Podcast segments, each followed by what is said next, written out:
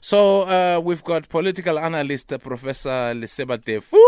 Uh, we understand that President uh, Cyril Ramaphosa has vowed that there will be no more poorly qualified people in key state posts, even if they are politically connected. Um, uh, good afternoon to you, Professor. Uh, greetings to you and the listeners. Welcome to the show. Good to have you and compliments of the new season. Same to you, same to you and your colleagues. So the utterances by the the president, do you think this is going to work? Is this going to go down well with his his with his comrades? Well, depending on whether he got the mandate to say what he said. Okay. Because uh, it does look like you can't govern without a mandate. You can't think and speak as a president without a mandate. And I suspect he didn't get the mandate. And precisely because of that, I don't think it will fly. The So- thing is that the, the fact, fact is the culture is so entrenched that it would be difficult to, re- it's not impossible to eradicate it. Yeah. But then you would need unpopular decisions to be taken and you would need strong support in that regard, both political and professional, to ensure that um, while you are trying to redress the wrongs, you are not being sabotaged and services are rendered. Mm. And of course, obviously, ANC in the past has been uh, accused of cadre deployment, whether you are experienced or not. Well, look, I mean, it, this thing has been with us for a long time. And um, uh, uh, the beauty of it, uh, for me, is that they themselves are talking about it. If you go and look at literature, you'll find some of us wrote and spoke against this. But uh, starting with affirmative action. Affirmative action was a necessary intervening measure, but it was not supposed to be a permanent feature, right, of the political landscape or the workforce of South Africa. Where it started in the US, it was meant to uh, assist blacks rise through the ranks and the ladders.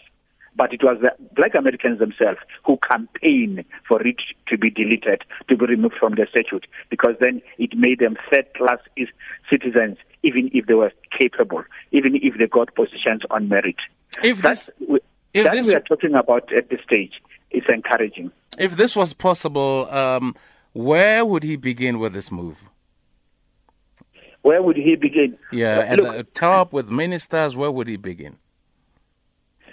Uh, look, um, I, I, I would- I would say start small. Mm. Um, where there is sufficient evidence, and there is plenty of evidence, that people fraudulently got the positions, either in terms of ex- experience, skill, or action, take action. Let me give you one example.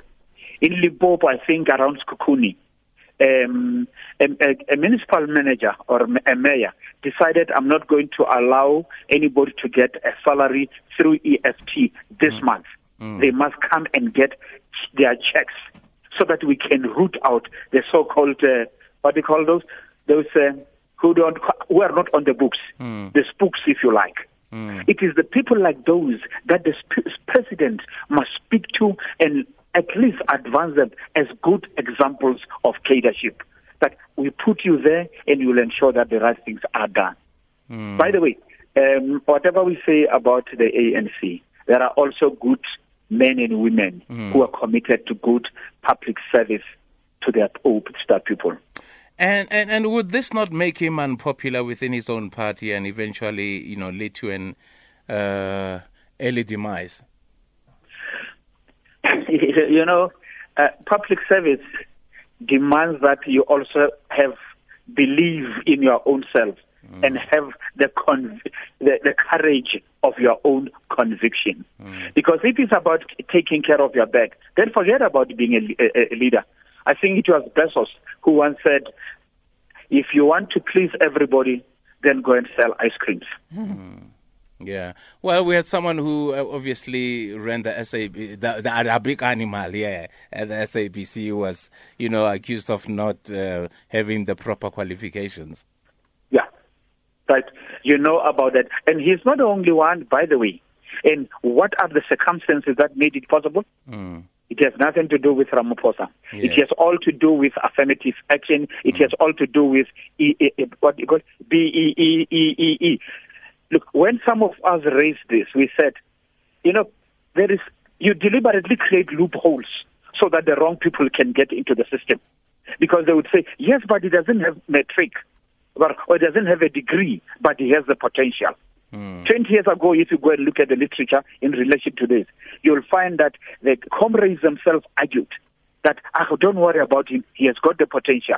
And when you look at the act or the policies, they always made room for the potential. What is the potential? Everybody has the potential to be what he's not at one point in life. So now my question is then, um, what happens to those who are already occupying top positions and they're not qualified? But how did they get there? Because Yes. if I didn't lie, right, if I didn't lie, what can you do about me? Mm. You know, I think it's Aristotle who said you can't turn copper into gold. You can't turn copper into gold. You appoint them not because you know they can deliver, mm. not because you know that they, they, they can perform, precisely because there are nefarious interests you want them to serve. So it would be unfair to, remo- uh, to remove somebody simply because you say he has got no matric, when in actual fact you said as long as you have got the potential, mm. the qualification is not necessary. So let's be fair to the people. It is a how part. How did they get there? If there is evidence that they got there the wrong way, then you can deal with it. Otherwise, the laws of the land, I can assure you, uh, are not going to be in your favor because they will look at the process. They will look at the, at the criteria. They will look at adverts. What did they say? They said anyone who has the potential. That's it. That's where we'll leave it for now. Thank you so much for your insights, uh, Professor uh, Tefu. Thank you so much. Pleasure.